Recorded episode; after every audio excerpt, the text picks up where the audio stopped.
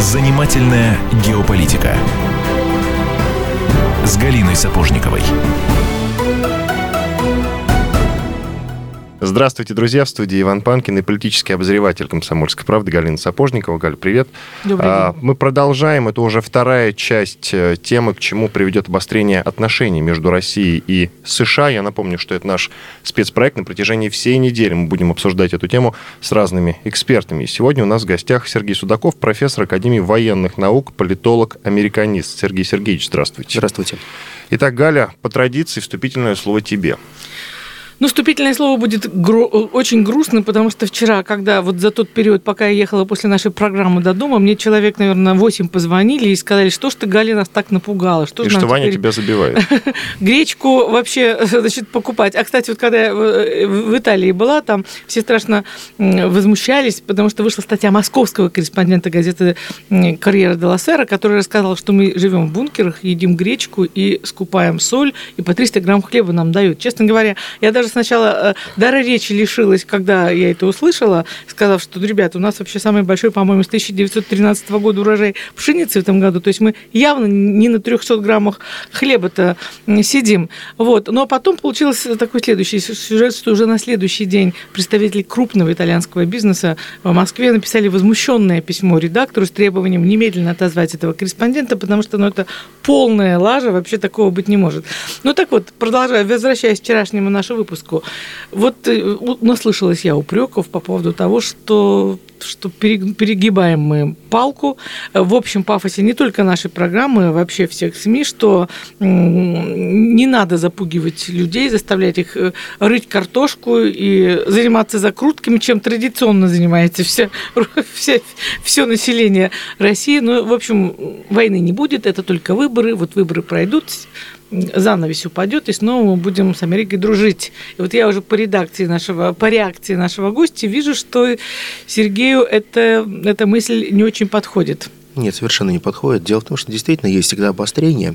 И обострение связано прежде всего с выбранной действительно риторикой. Вы правы абсолютно. А, Сейчас а, практически все средства массовой информации наигрывают очки Хиллари Клинтон. Им нужно показать, что Америка умеет окусываться, огрызаться, умеет впиваться в своего соперника. И самое главное, Америка умеет назначать виновных.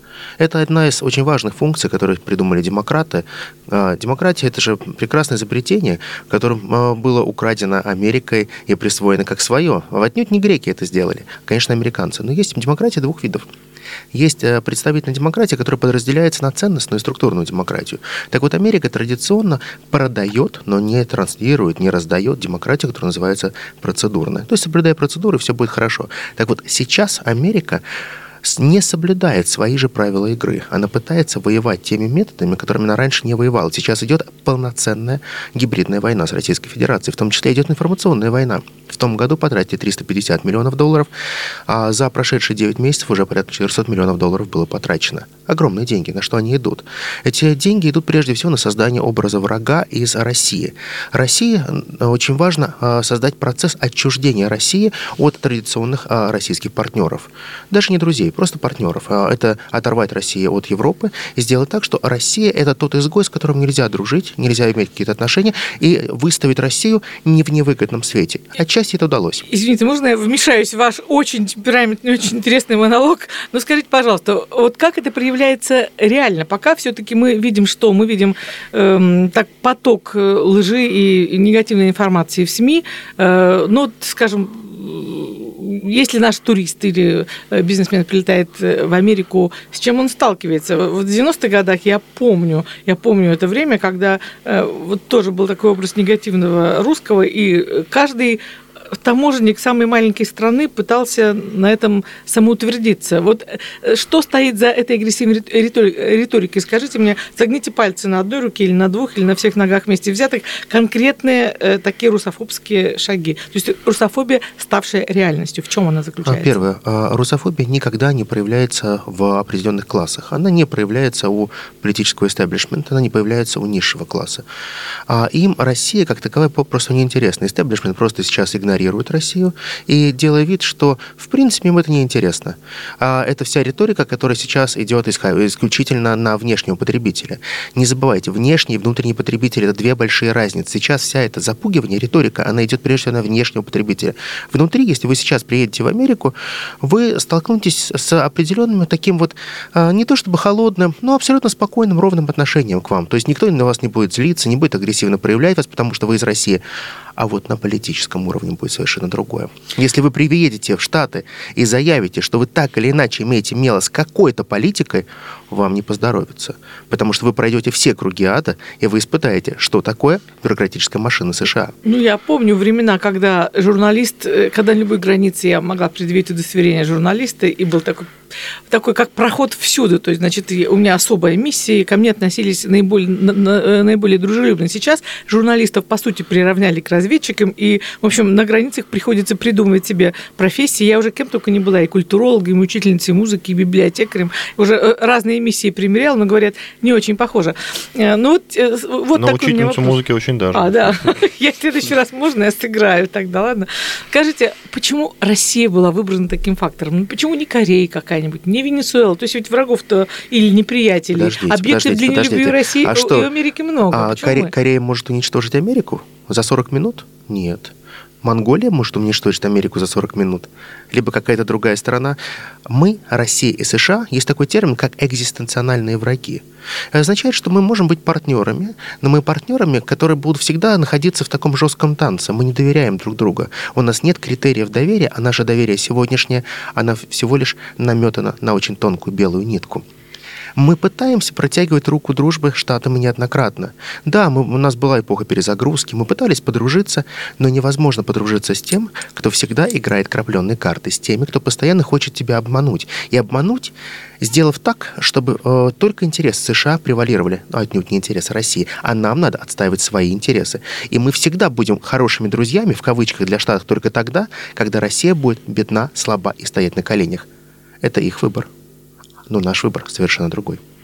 А скажите, вот в какой момент мы это примерно э, начали чувствовать? То есть это я вчера приводила в программе пример о том, как я в 95-м еще году поехала на стажировку э, в Майами, э, и я была погружена в какую-то атмосферу абсолютной любви. Я, конечно, видела, что как американцы подхихикивают над Ельцином, он тогда кого-то э, ущипнул, э, какую-то секретаршу.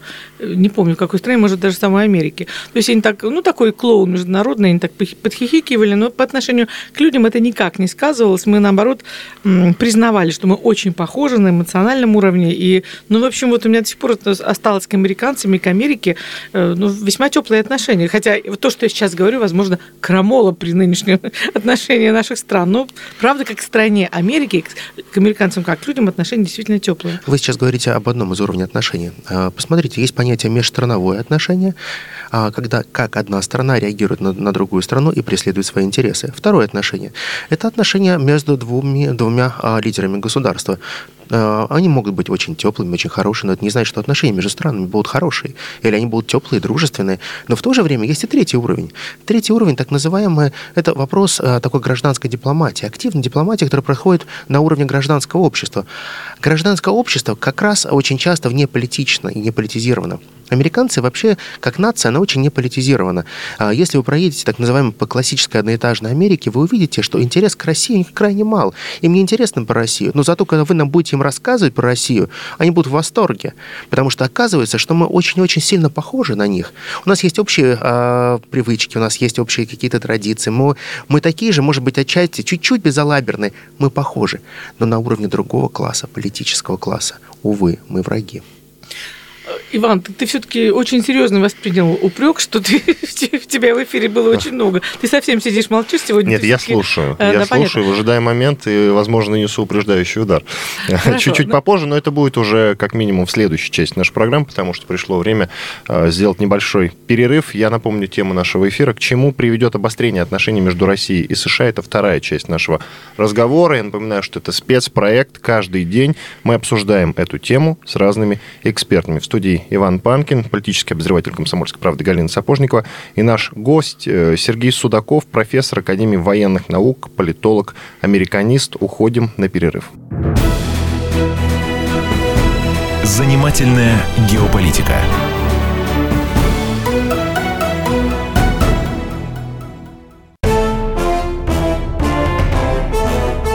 Товарищи солдаты и офицеры российской армии. Полковник Баронец разрешает обратиться. Звоните и задавайте накопившиеся вопросы. Угроза НАТО, жилье для военнослужащих и перевооружение России.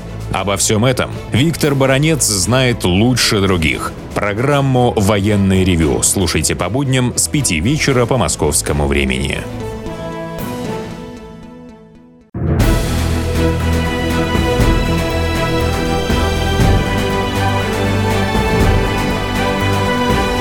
Занимательная геополитика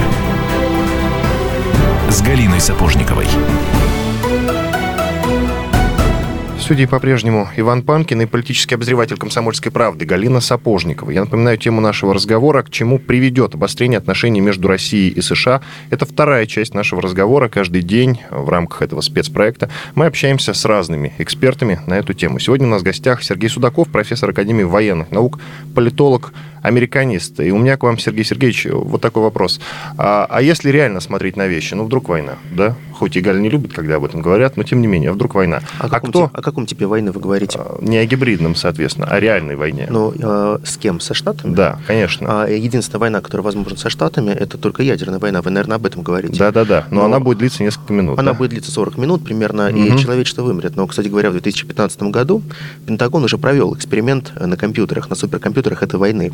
И оказалось, что даже в том случае, если США и Россия обменяются ядерными ударами, в Западной Сибири у России останутся живых примерно 16 миллионов человек, а Америки больше не будет никогда. Невыгодно никакое противостояние, и никому не выгодна смерть человечества. А то, что Америка будет делать провокации и обкусывать Россию, и вовлекать ее в локальные конфликты, и втягивать в малые локальные войны, конечно, они это будут делать. Это их стратегия на ближайшие 5-10 лет. И тем не менее, в альтернативную историю давайте все-таки сыграем. А кто наши реальные союзники и кто союзники США? Кто на нашей стороне, кто на их? Э, знаете, я, я скажу классическую фразу, что армия и флот – это всегда наши союзники, самые ближние. Остальные всегда могут продать или предать.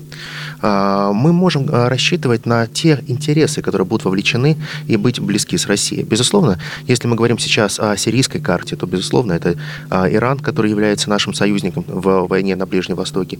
Безусловно, когда начнутся какие-то столкновения, мы будем рассчитывать на страны БРИКС, но мы пока не говорим, что БРИКС – это военный союз. Я полагаю, что в ближайшие годы БРИКС как раз станет военным союзом. Я хочу напомнить одну простую вещь, что БРИКС – это сейчас 4 миллиона человек, это полмира. Я бы к БРИКСу... Миллиарды, наверное. 4 миллиарда, конечно, 4 миллиарда, я оговорился. Китай, да. Да, да. Давайте просто относиться к БРИКСу достаточно серьезно, это полмира. Мы вчера говорили с военным экспертом Константином Севковым, так вот, э, он насчет Китая так сказал, что, с одной стороны, это наш союзник, с другой стороны, это наш противник. Он абсолютно правильно сказал, потому что э, сегодняшние аналитики говорят прежде всего о том, и я это могу тоже э, поддержать, что ближайшее военное столкновение, скорее всего, будет не США-Россия, а США и Китай. И... А другой известный эксперт э, Прокопенко, который ведет военную тайну на РНТВ, э, он большой специалист, эксперт по Китаю, он говорит, что э, с Китаем война невозможна, они вообще не военные и не настроены воевать, тем более с Россией. Вы поймите, это торговая нация. Китайцы – это лучшие переговорщики. Две тысячелетние истории их переговоров и торговли говорят о том, что они лучшие продавцы любого товара. Война с Китаем может быть очень условной. Это война интересов, но тем не менее китайцы все-таки в меру своих сил умеют воевать. Они, это не российские войска. Давайте просто не будем говорить, это абсолютно разные вещи. А, их количество достаточно много, но они не воюют так, как воюют русские, безусловно. Российская армия гораздо сильнее, поэтому это даже не рассчитывается. А вот то столкновение, которое может быть, оно, безусловно, если оно произойдет, это будет только среди крупнейших армий. Китай, запомните, никогда не будет выступать ни на чьей стороне. Китай всегда принимает свою сторону и выступит на той стороне, кто будет побеждать. Россия будет побеждать, за ней пойдет Китай. Китай всегда разыгрывает только свою карту. Это как доктрина тысячелетнего Китая. Можно я теперь все-таки вернусь к тому вопросу, который я уже пыталась э, задать в первой части. Вопрос был следующий. Почему через 20 э, с лишним лет мы снова вернулись в, источ... Э, в исходную точку весьма прохладных отношений с США? А давайте вернемся в 2007 год к Мюнхенской речи Путина и посмотрим. А, ведь ничего не предвещало каких-то угроз или бы новых перезагрузок. У нас развивались достаточно добрые отношения. Но эти добрые отношения со Штатами развивались только тогда, когда мы стали зависимы от Штатов. Мы стали зависимы от их кредитов, зависимы от их технологий технологий, зависимо от их демократии. И я напомню, какие виды товаров продает Соединенные Штаты Америки всему миру. Очень просто. Это не потребительские товары. Товар номер один – это доллар США в виде его э, кэш, именно как вот реальный кэш и, и мани, электронные деньги. Второй вид – это демократия, которая также продается, и это плохой, достаточно неплохой товар. Или навязывается. А вот следующий товар как раз он уже помогает продавать демократию. Это как раз политические гарантии, которые а, связаны с военными и экономическими гарантиями. Это тот продукт, который называется просто крыша. Америка умеет правильно предлагать свои гарантии и создавать из малых стран так называемые малых союзников. В политологии это называется зонтичная легитимность. И за счет этой зонтичной легитимности она продает свои ценности. Таким же зонтиком Америка хотела накрыть Россию и сделать из России так называемого ручного союзника. Когда пришло осознание того, что что Америка постепенно начинает поглощать ресурсные базы России, то мы очень четко стали оценивать, а надо ли это нам? Нужно ли это нашим следующим поколениям, чтобы мы стали сырьевым придатком для Соединенных Штатов Америки? Чтобы мы были э, той страной, которая просто подкармливала Америку и создавала благополучие или в концепцию хорошей жизни для американцев. И вот тогда у нас отношения изменились. Мы стали вести себя более независимо, мы стали формировать свою армию, мы стали формировать свой флот. Как только мы стали накапливать силы, мы превратились из страны, которая может вилять хвостом, в страну, которая может огрызаться и даже укусить. И вот тогда политический истеблишмент стал перестраивать всю свою политику относительно России – они увидели в России реальную угрозу своим интересам. А вот тут возникает другая концепция, классическая русофобия, которая сейчас раскручивается и шаг за шагом становится настоящей эпидемией. Ну, то есть вы считаете, что это все-таки мюнхенская речь Путина стала такой точкой бифуркации, нет, а не разворот нет, самолета Примакова, например? Нет, совершенно нет. Я скажу, что есть череда а, тех позиций, вы сейчас говорите о югославских сценариях. А, дело в том, что когда Россия была достаточно ослаблена, имела очень большое долговое бремя, мы не могли полноценно входить в те или иные конфликты. Безусловно, Югославия, а, она могла бы ситуация развиться совершенно по-другому, если бы у нас были бы другие ситуации с точки зрения нашей экономики. Но та череда цветных революций, начиная с 2001 года, посмотрите, вторжение в Афганистан, потом э, Ирак, мы видим, что это все надуманные причины. И США стал чувствовать себя исключительно как мировой гегемон, но, увы, не как лидер. Она стала затаптывать другие нации и абсолютно, абсолютно пренебрегая любыми суверенитетами. И вот тогда мы поняли, что гегемон и лидер – это две большие разницы. И Россия стала выстраивать свою стратегию, понимая, что если мы сейчас не будем оказывать жесткое противодействие Соединенных Штатов Америки, то НАТО, которое по нашим договоренностям должно было остаться в своих границах, оно уже придвинулось напрямую к нашим границам. Вот вы знаете, я должна сказать, что этот же вопрос, э, э, почему через 20 лет мы снова вернулись в исходную точку, я задала на, в прошлой неделе в Италии. И э, политолог, профессор как он себя именует, профе... я тоже профессор МГУ, говорит он, имеется в виду Миланский государственный университет, Джан Франко Бертола, советолог в прошлом. Вот он, послушайте, пожалуйста, что он сказал, как он ответил на этот вопрос, а потом мы э, это обсудим. Почему через 20 лет мы снова вернулись в исходную точку в отношениях США? Общая ситуация в мире – это совершенно другая. Причины разные. Разговор можно начинать от Аль-Каида. Когда в Афганистане кончалась война, американские поддержки, кто боялись против советской армии, это одна причина. Есть ли у вас рецепт выхода из ситуации? Потому что ну, воевать не хочется никому. И только разговоры. Вообще можно заметить, что большая инфлюенция, инфлюенция влияние. влияние армии либо в России, либо в Америке. Это, конечно, не помогает э, процессу мира. Много зависит от кто будет новый президент сейчас. Я не говорю о Трампе, потому что вообще это не знаю, что ему в голове. Потому что вообще, что он говорит, что Путин, э, он хороший человек и так далее. И он делает такого ответа, потому что ему положительно для э, выборов. Вообще, я думаю, что ситуация положительная, и что много вообще народ и все хотят, э, хотят мира. Отрицательно, что США, я не понимаю, почему они не хотят понимать, конечно, ясно, почему не хотят понимать, что Россия имеет две границы. Один далекий и один близкий. Это старый аргумент, это геостратегические проблемы. Поэтому, когда далекие границы сближаются к центру России, это опасно. Да как это случилось особенно в Украине, вообще это одна ситуация в, Поло, в Польше, когда НАТО, военная организация, хочет приблизиться к центру России, это опасно. Виноваты это не Россия. По-моему, виноваты это не США. Это, как говорят, империалистические силы. Это немножко риторика, но вообще такая ситуация, по-моему. Напоминаю, это был миланский профессор политологии Джан Франко Бертола. Итак, Сергей Сергеевич.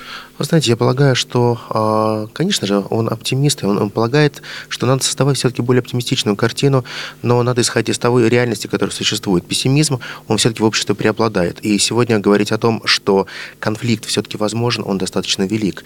И самое главное, что сейчас нагнетается определенная истерия по поводу столкновения. И прежде всего это связано с выборами в США. И он очень правильно сказал, что тот же Трамп, а, он крайне не заинтересован в том, чтобы происходили такие конфликты. А вот Хиллари как раз получает от, от этой даже риторики колоссальные очки, и отрыв ее увеличивается. Итак, к чему приведут, приведет обострение отношений между Россией и США? Это вторая часть нашего спецпроекта. В гостях у нас Сергей Судаков, профессор Академии военных наук, политолог-американист, я Иван Панкин и, конечно же, политический обозреватель «Комсомольской правды» Галина Сапожникова. Вернемся через несколько минут. Занимательная геополитика.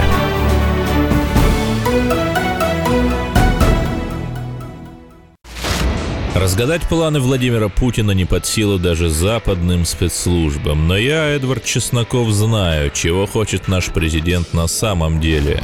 Каждый четверг вместе с вами в прямом эфире разгадываем мотив очередного поступка Путина. О чем думает и что планирует Владимир Владимирович. Слушайте и звоните в программу «Вождь» по четвергам в 20.05. Время московское.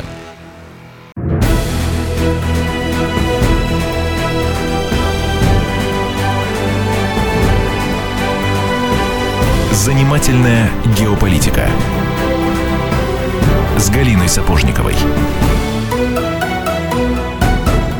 Иван Панкин, политический обозреватель «Комсомольской правды» Галина Сапожникова снова в студии радио «Комсомольская правда». К чему приведет обострение отношений между Россией и США? Вторая часть нашего спецпроекта. А, в гостях у нас Сергей Судаков, профессор Академии военных наук, политолог, американист. Продолжаем разговор. Галь, тебе слово.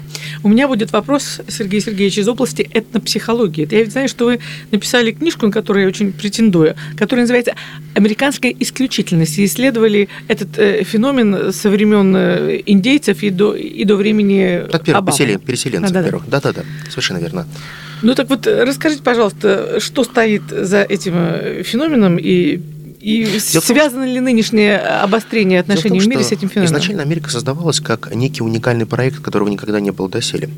Идея была очень простая, что разные нации, разные этнические группы могут приехать на одну землю и смогут создать некую свою идеальную форму правления, идеальную форму государства.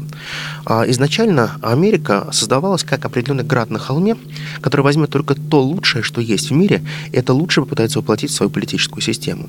Насколько это воплотилось, вопрос в другом. Мы, мы помним прекрасно, как проходила война за независимость, мы помним, какое количество индейцев было уничтожено и убито, мы помним, какая чудовищная была гражданская война с 1861 по 65 год, насколько сильно пострадали, расколоты были а, штаты на север и юг, и по сегодняшний день какова сильная неприязнь у северян к южанам. Они все разные. Южане всегда претендовали на то, чтобы зарабатывать больше, но северяне всегда отнимали их норму прибыли. Получается, Соединенные Штаты Америки никогда не имели определенного единства. Единство, что их могло определить, это как раз феномен исключительности. Это та исключительность, которая воспитывается, у, начиная с самого маленького ребенка, примерно с пяти лет уже возраста. Ему говорится, вот есть наш мир, это Америка. Мы живем в рамках определенной доктрины Монро, что мы правим а, нашим континентом. И мы являемся теми, кто является не просто правителями данного континента, а мы являемся правителями всего мира. То есть мировое господство стало основной доктриной, которая вошла практически во все идеологические течения, которые так или иначе распространены в Соединенных Штатах Америки. В, американский неоконсерватизм, в американский либертаризм, во все социалистические течения. Лучшие избранные. Но это лучшие избранные, э, как правило, связаны с одним словом – то лид, вести вперед, вести к нечему хорошему, доброму, светлому. И Америка какое-то время пыталась быть этим лидером, пыталась быть этим градом на холме, который задавал определенные рубежи к тому, к чему следует идти. Но потом время поменялось. После Второй мировой войны совершенно все было пересмотрено. Когда мир раскололся на два лагеря, на социалистический и капиталистический, Соединенные Штаты Америки увидели в Советском Союзе катастрофического конкурента. И вот тогда началось определенное изменение их концепции исключительности. Они стали другими. Они стали использовать те методы борьбы, которые невозможно присутствовать у классического лидера. Извините, а чем они отличаются от немецкой теории исключительности? От теории исключительности это не немецкие, естественно, а Третьего рейха. Никогда в Америке не стоял тот фактор, называемый этнический фактор. Потому что Америка изначально создавалась как melting pot, как плавильный такой котел. Сейчас правильно говорить не melting pot, а говорить, что это все-таки салат. Это классический салат, где все ингредиенты нарезаны, но есть то, что их объединяет. Это такой вот саус или соус, который их связывает между собой. А это как раз американская исключительность, которая, в основе которой идет разные типы идеологии, не религии, Третий рейх все-таки был построен на другой идеологии. А почему тогда интересно, э, мне интересно, каким бы блюдом вы охарактеризовали российское общество?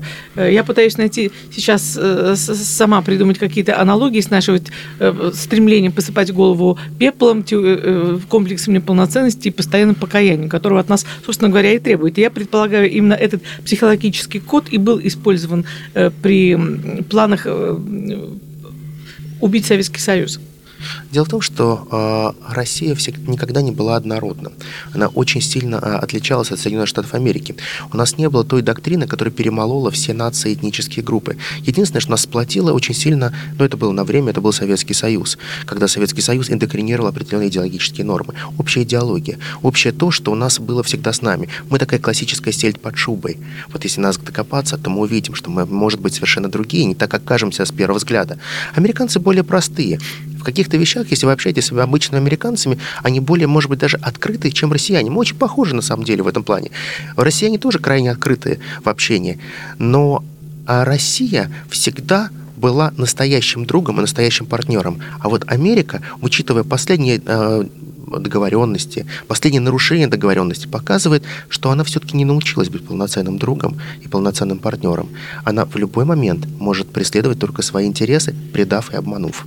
Тогда еще такой вопрос. Скажите, пожалуйста, почему так триумфально завершила 20 век Америка и в холодной войне победила, и цветные революции, значит, одна за другой пошли. И, и в принципе, и начало тоже было весьма э, таким оптимистичным. А потом вдруг в какой-то момент она начала спотыкаться. В чем причина вот этих спотыков? А, знаете, я напомню, 1971 году произошел, произошел очередной дефолт. Так называемый технический дефолт Америки. Это когда Никсон, это произошло 15 августа, когда Никсон отказался платить а, Франции по представленным а, к оплате долларам США. Франция очень просто хотела отдать доллары США Америке получить на это золото. На что Никсон сказал, этого не будет никогда. Золото не, вы не получите за нашу бумагу. Это означает, что в определенный момент времени Америка сделала хорошую подмену. Она подменила золото нефтью вся нефть, которая продается на сегодняшний день, все ресурсы, они продаются за доллар США. И мы понимаем прекрасно, что мировая валюта позволила Америке действительно стать триумфатором в том числе. А если мы говорим о других шагах, то когда мы видим, что все-таки триумф Америки не продлился так долго, и определенно его произошли изменения, произошли изменения только с тем, что появляются новые центры силы. Появился Китай, появилась Россия, появилась Индия. Это те центры силы, которые стали перетягивать одеяло на себя. И просто надо понять, что Америка – это всегда всего лишь огромный рынок, который готов потребить любые товары. И если вы приедете в современную Америку, вы увидите, что 99% всех товаров, которые продаются в Америке, они сделаны в Китае. Ну, это правда. Это да? абсолютно верно. И вы, мы, мы видим, насколько взаимозависимы экономики Китая и Америки. И мы также понимаем, насколько зависима вся экономика Европы, наших партнеров от наших энергоресурсов. Если в какой-то момент они недополучат этих энергоресурсов, их экономики также остановятся. И вот сейчас я поэтому говорю, очень важно говорить не о врагах, не о войне, а о создании трех центров силы. Это Китай, Соединенные Штаты и, конечно же, Россия. А насколько это реально вообще? Ну, говорить об этом надо, но а... такие разговоры не ходят и не ходили уже давно, насколько я знаю. Вы знаете, а, рано или поздно э, не надо говорить, надо просто считать. Надо посмотреть, а, какие ВВП сейчас у стран, какие их вклады, кто разрабатывает какое оружие, как, кто производит какое количество энергоресурсов, сколько кто потребляет. И вы увидите, что действительно сейчас являются так называемые условные три центра силы. А два безусловные центра силы, которые сейчас являются, это Штаты и Китай. А Россия – это очень четкая и мощная, как сказал Обама, региональная в кавычках держава. Но я хочу напомнить, мы можем быть региональной державой, но только в том случае, если наш регион от Лиссабона до Владивостока, Большая Евразия, да, мы будем региональной державой, и мы лидер этой державы. Насколько сильна реально американская экономика? Вопрос, казалось бы, очень простой, но так или иначе э, я очень часто слышу о том, что э, у них там падает уровень производства. Например. Вы говорите о вопросе, который крайне сложный, он совершенно непростой. А, уровень качества жизни в Америке за последние 10 лет упал очень сильно. Я вам давайте простой пример приведу. А в Америке огромными темпами при Обаме стала развиваться программа, которая называется Healthy Food, здоровые, э, здоровые продукты, здоровое питание. Практически во всех магазинах появились лавки, прилавки со здоровым питанием. Так вот, а, если вы можете купить обычные томаты по цене 99 центов за килограмм, то уже, чтобы вам купить а, так называемое домашнее или здоровое питание, ну, будет стоить порядка 10, 12 или 14 долларов за килограмм, ощутимо дороже корзина начинает худеть очень сильно. И американцы, которые раньше могли себе позволить абсолютно разные типы товаров, они вынуждены себя очень сильно ограничивать. Не забывайте про кризис 2008 года. Многие забыли, с чего он начался. А я поясню. Когда доллару, когда нефть стала стоить 150 долларов, многие американцы не смогли себе позволить ездить на машинах с большим литражом. Слишком большой расход. По 300-400 долларов в месяц обходилось просто а, поездки на этих автомобилях. И они поняли, что им невыгодно содержать дом э, и с женой иметь две машины. Они стали отказываться от этого и переезжать в город, где пользуясь общественным транспортом и маленькой машинкой. И это в части было одним из движущих факторов, который пришел к кризису 2008 года. Сейчас все повторяется. Темпы развития уменьшаются, потребления сокращаются – рабочих мест не увеличивается. И сейчас так называемый плавно текущий кризис. Стабилизация пока не произошла. И вот вопрос тогда в довесок. А почему тогда они не, не сокращают расходы? Мы сокращаем расходы активно, и об этом э, говорят открыто абсолютно. Вот Медведев даже шутит периодически, не стесняясь. Денег нет, ну вы держитесь. А, а в, том, в Америке как-то вот что-то не звучит ну, подобное Позвольте, вот, ну, знаете, если бы у нас с вами был печатный станок, и мы могли бы напечатать эти деньги или передать им кому-то как долговые обязательства, а, было бы неплохо. Мы бы могли бы действительно печатать определенное количество долларов, либо рублей как мировой валюты, и за этот счет могли бы курировать определенные а, части мира. Не в том числе а, даже части каких-то экономик. Соединенные Штаты Америки, они а, могут пойти на сокращение определенное. Но только в том случае, если они будут понимать, что тот президент, который сейчас придет, он придет всего лишь на один срок. Вот если Хиллари сейчас приходит, она придет действительно на один срок, потому что там есть проблемы со здоровьем и другие проблемы, то, скорее всего, она пойдет даже на жесткие меры. Ей нечего терять. Но любой президент, который приходит на два срока, он никогда на это не пойдет, потому что это очень сильно озлобит электорат против него. То есть вы уверены, что Хиллари точно придет на один срок, кстати? А вы уверены, что она точно придет? А, я полагаю, что... Знаете, я, я скажу такую фразу, что а, она не выиграет выборы, ее втащат в Белый дом. Это разные вещи. Неважно, кто и как голосует, но Америка правильно посчитает. Я думал, что в Америке честные выборы. Вы знаете, в Америке все зависит от того политического класса, и если ты поссорился с политическим классом, а Трамп поссорился с политическим Трампом, то Трамп сейчас не сможет рассчитывать на поддержку Госдепа, ЦРУ, АНБ, на Пентагон. Не может рассчитывать оно не может рассчитывать на добрые отношения с Генеральной прокуратурой, на той же Лоренто Линч, которая дружит с Хиллари Клинтон и покрывает ее. Это факт. Но каким-то образом он пытается вести свою кампанию. И многие за него голосуют только потому, что он альтернатива, а не потому, что его любят. Но у Хиллари шансы больше. Угу. Галь, можно я еще один вопрос задам?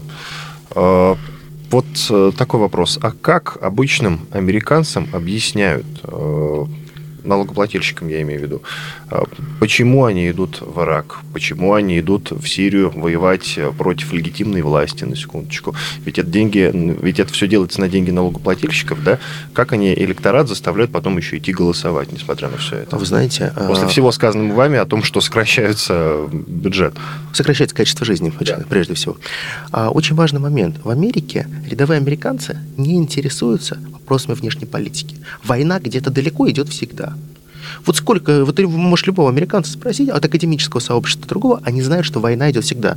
Они останавливаются только тогда, когда эти гробы приходят к их соседям. Итак, к чему приведет обострение отношений между Россией и США? Продолжим обсуждение этой темы через несколько минут. Я напомню, что в студии Иван Панкин, политический обозреватель комсомольской правды Галина Сапожникова и наш гость Сергей Судаков, профессор Академии военных наук, политолог, американист. Делаем перерыв. Занимательная геополитика.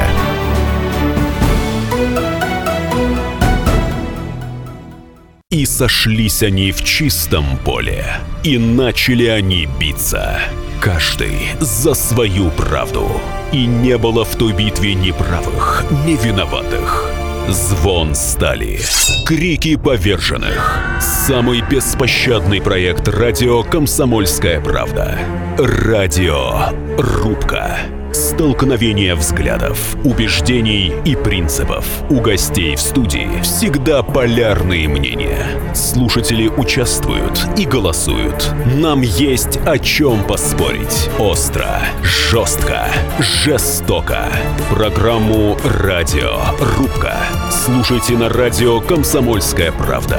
Каждую среду в 18.05 по московскому времени.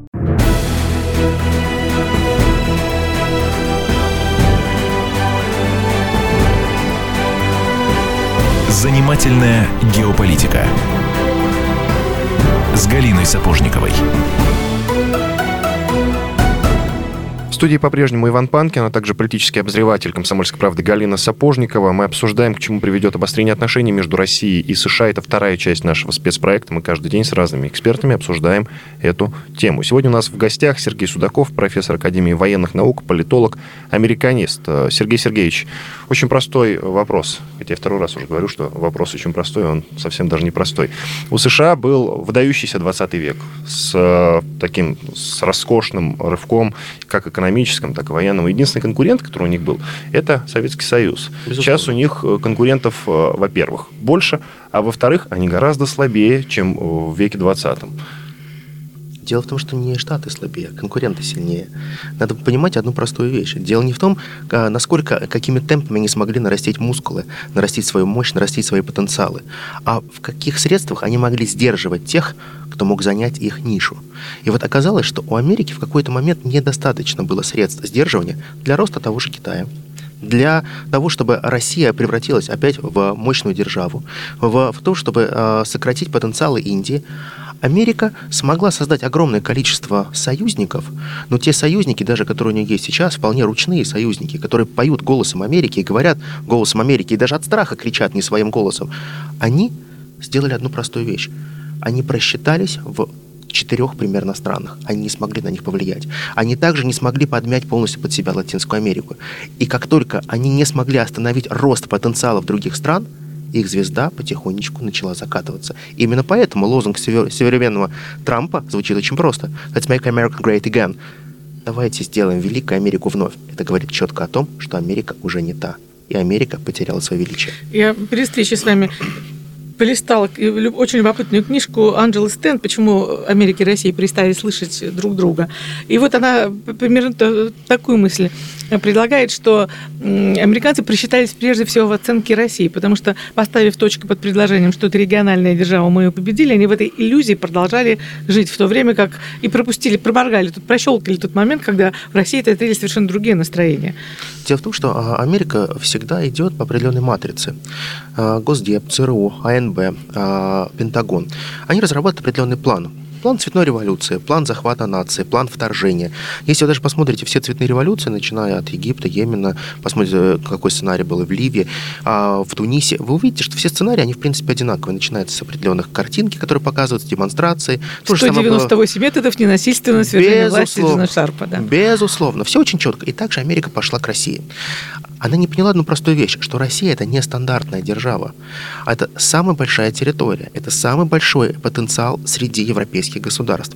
Россия обладает настолько большим экономическим потенциалом и, самое главное, настолько большой волей к жизни, что они как раз прочитались в том, что мы можем гораздо больше, чем говорят их экономисты. Мы действительно за 20 лет сделали то чудо, которое они сделали практически за век. У меня есть вопрос. А возможно ли, что мы когда-нибудь снова станем такими же союзниками, как мы были до Второй мировой войны? Я напомню, что во время индустриализации нам американцы помогали, а потом ленд-лиз тот же, ну, когда-нибудь мы сможем даже, стать я, бы, я бы даже друзьями? раньше немножко начал. Во время Ну да. войны Севера и Юга, когда пришли наши эскадры, то Линкольн написал письмо, в котором э, четко обозначил, что самый мощный союз, который может быть на современный момент, и тот союз, который сможет управлять практически всем миром, это союз России и Америки. И это письмо хранится, оно живое. Это не фальсификация, это тот факт, который написал 16-й президент Соединенных Штатов Америки. А если вернуться к сегодняшнему дню, то, безусловно, у нас есть потенциал сближения, у нас есть те общие цели, те задачи, которые мы можем вести вместе. Давайте вспомним, что у нас есть достаточно глубокое проникновение экономик. Мы, в том числе, во многом зависимы от наших... Э, наше сельское хозяйство отчасти зависимо от Америки, от тех поставок, которые нам делает Америка. Америка очень сильно зависима от э, наших двигателей ракетных, которые Вот впервые... ракеты как раз, Да, они э, да. сегодня дополнительный контракт подписали еще на 20 э, двигателей из России. Блестяще они сегодня показали. Пуск прошел очень э, здорово и замечательно. Мы всегда можем находить общие определенные позиции для сближения. Но, увы, нам мешает одна простая вещь. Нам мешают те политики, те ангажированные политики ястребы с американской стороны, которые видят в Россию, как и прежде, ось зла, которые видят в России то, с чем нельзя общаться, нельзя налаживать полноценный диалог. А это происходит прежде всего из-за того, что есть страх перед сильной Россией. И этот страх перед Россией, он прежде всего заглушает голос разума. Но рано или поздно, когда будут такие проблемы, когда нам ну- нужно будет действительно решать вопрос и с мировым терроризмом, у нас нет других шансов, кроме как решать это вместе. Галя? Ну, как-то очень оптимистично мы э, закончили. Нет, мне это нравится. Мне этот оптимизм нравится, потому что ну, л- лучше пусть Америка будет, и пусть она будет сильной, потому что это будет стимулировать нас к развитию, чем, чем ее не будет вообще, или она резко ослабнет, что нас э, постоянно предрекают, предрекают некоторые политологи. У То есть нас есть и другие стимуляторы, Галь. Друзья, ну вот такой момент. Не кажется ли вам, что, в принципе, все наши потуги разобраться в нынешней ситуации абсолютно бесполезны, потому что мы реально не знаем, что случится? Нет, я полагаю, что у нас есть предвидение, и мы понимаем, что случится. 8 ноября во вторник пройдут выборы, 9 числа мы будем четко понимать, что у нас произойдет. И, безусловно, мы будем понимаем очень четко, что ни один из президентов, который сейчас придет, будь то Трамп, более, будь то Хиллари Клинтон, она сразу 9 числа не объявит нам войну. Этого не будет. Но отношения будут выстраиваться по-разному совершенно. А шанс на более теплые отношения, хотя бы на личном персональном уровне, если придет Трамп, у нас есть. У нас есть шанс на совместное сотрудничество в определенных сферах и продление этого сотрудничества при Трампе, конечно же, есть. Но мы также понимаем, если придет Хиллари, то это будет политика диктата, когда Америка ультим- будет ставить ультиматум за ультиматум нашим политикам и попытаться продвинуть свои собственные интересы, не отступая ни на шаг назад. А политика, в том числе, это игра в компромиссы, и здесь должны быть определенные компромиссы. А Хиллари Клинтон не настроена на компромисс. Она достойна только идти, жестко идти, и поэтому ее часто называют президентом войны. Кто тот человек, в чьих руках сейчас находится кнопка перезагрузки? Я полагаю, сейчас кнопка перезагрузки у американских избирателей. Нажмите правильно, проголосуйте верно. И у меня есть еще один вопрос, и совсем немного, у нас полторы минуты осталось до конца а, нашей программы. Если наступит абсолютно холодная война, ну, аналог, я имею в виду той советской, э, в советские А, ну- времена, а, экономические отношения, чем это грозит обоим сторонам? Ну, посмотрите. Ну, экономические отношения совсем прекратятся. Я, я одну хочу коррекцию внести. Полноценная холодная война сейчас невозможна. Дело в том, что мы сейчас разделяем одни и те же ценности. И мы понимаем, что у нас есть понятие об одних и тех же вещах. Мы белую бумагу называем белым, а кошку мы называем кошкой, а собаку называем собакой. Мы их не путаем. И дело в том, что у нас нет идеологического противостояния между двух систем. Любая холодная война, как и гонка вооружений, она строится только тогда полноценно, когда есть противостояние двух систем. Капиталистической, социалистической или каких-то еще. У нас сейчас нет посылов для того, чтобы у нас был стопроцентный антагонизм друг к другу. У нас будет прохладная война, и продолжаться она будет долго, а холодной войны не наступит. Спасибо вам большое. Э, Сергей Судаков, профессор Академии военных наук, политолог, американист, был у нас в гостях. Меня зовут Иван Панкин. Э, Галина Сапожникова, политический обозреватель «Комсомольской правды». Мы говорили э, на тему, к чему приведет обострение отношений между Россией и США. Это вторая часть нашего разговора каждый день на протяжении всей недели. Мы с разными экспертами будем обсуждать эту тему. Всем большое спасибо. До свидания. Занимательная геополитика.